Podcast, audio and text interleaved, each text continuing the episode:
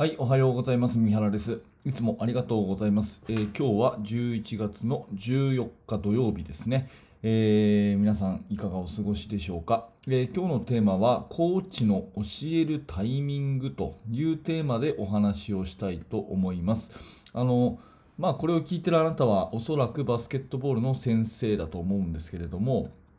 うんまあ、教える内容も大事なんですが、まあ、教えるタイミングってすっごい大事だと思うんですよね。うん、あの例えば新チームになってですね、えー今年のチームの戦術はこういうふうにやろうとオフェンスはこうしようディフェンスはこうしようみたいなことっていつ教えてますかっていうことをちょっと皆さんに問いかけたいんですが多くの人は練習の最初にコーチが教えてると思います。今年のチームはこうだからね、えーこういうふうに思うからこれをやりましょうっていうふうに選手が動く前に最初にコーチが教えてるんだと思います。でそれがまあ普通なんですよね。うん、例えばプロのチームとかって、えーそれを何かこう一つの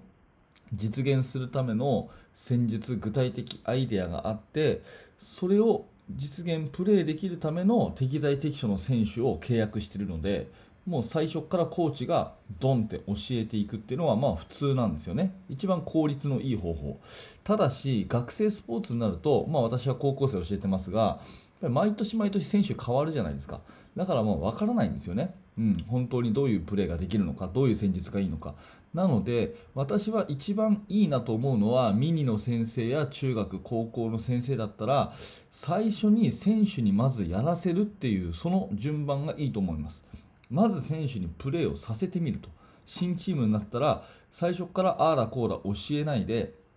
まずやらせてみてそれで選手の特徴をつかむと。あこういう選手がこういうプレーができるんだなとか、うん、あの意外と試合になると結構この子は活躍するなとかですね、まあ、その逆とかいろいろそういうのをまず情報収集をしてそこからですねうん、こういうふうにするといいぞっていうことを教えていくだから順番として最初に選手にやらせるっていうことが選択肢としてあるコーチはすごくあのいいコーチだと思います。うん、でねこれをね、えーやるのっていうのはあのすごく大変でまずですね最初から教えないっていうことをすると何が必要かっていうとそのプレイヤーをね見抜く力が必要なんですよ。これはなかなか経験がないとできないと思います。えー選手に最初にゲームをパッとやらせてみて、もう新チームの一発目に例えばですよ、ゲームをポンとやらせてみて、で、あこの選手はこういう特徴があるんだなとか、このチームはこういうプレーが好きなんだなとか、これこういう戦術が向いてそうだなとかっていう、やっぱりそれを見抜く力っていうのは、これはもう経験でしかないと思うんですね。かなり多くの試合を経験してたくさんのプレーを見ていないとその基準がわからないのでそれを見抜く力っていうのは絶対指導者に必要です。で逆にですねそういう見抜く力を持った上でこの時はこうだなこの時はこうだなとかっていう適材適所にあのタイミングよく指導ができるにはかなり知識が必要ってことですね、うん、いろんなあのそのプレイヤーとかそのプレーのパターンに対応できないといけないんで要するに指導者が選手に合わせて教えてってるっていうことですよね。でこれはすごく、えー知識が必要だし経験が必要だしコーチとしては大変です。ただ選手としてはどうかって考えると絶対この方が生き生きやると思い思いますよね、うん、絶対その方が生き生きやると思います。なので、えー一般的にですねコーチが最初に型を示してその型を選手に表現させていくっていう教え方。もうこれはねある意味楽なんですよ。指導者がそんなに勉強しなくてもいいんですよ。去年と同じことやればいいんだから。または人から教わったことをそのままやればいいんだから。これは一番楽なんですけど、うん、やっぱりその枠を選手が超えることはないっていうか指導者のあの描いているイメージ以上に選手が伸びることはないと思ってます。一方で最初に選手にやらせてみてその選手にやらせたものに対して指導者が合わせていくっていうパターン順番を逆にするパターンだとやっぱりそれは選手はどんどんどんどん伸びていくと思うんですね。ただ指導者は大変です。なぜならば見抜く力が必要だし何にでも対応できる知識が必要だから、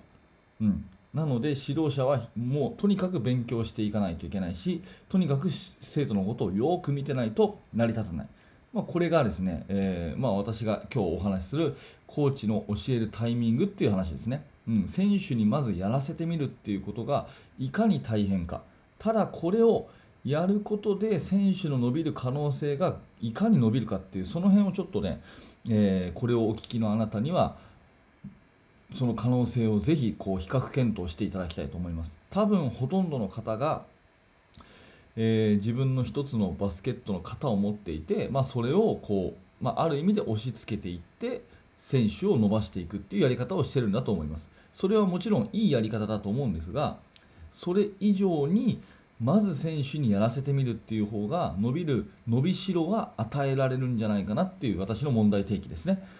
えー、まあ、各いう私も、え、ずっとですねあの自分のやりたいバスケットをとにかく子どもたちに表現させるということばっかりやってたんですが、まあ、最近はですねこの考え方に気づいてやっぱり教えるタイミングっていうものをすごく意識しています、うん、まず選手にやらせてみるというね、え、でそれからあの困った時に私が入っていくっていうそういう順番でやっていって、まあ、これはね、え、何度も繰り返しになりますがとても大変です。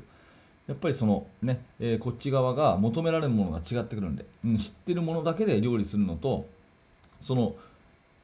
えー、力量を見てからですね、レシピを決めるっていうのは全然違うので、はい、これは非常に大変なんですが、まあ、そのために日々勉強していると。いうのが、まあ、私の今現状ですね、えー、目指すところはこういうところを目指しているというお話になります、えー、今日のテーマはコーチの教えるタイミング。理想は選手にまずやらせてからそれからコーチが入っていくっていう方が、えー、いいと思いますよというお話です。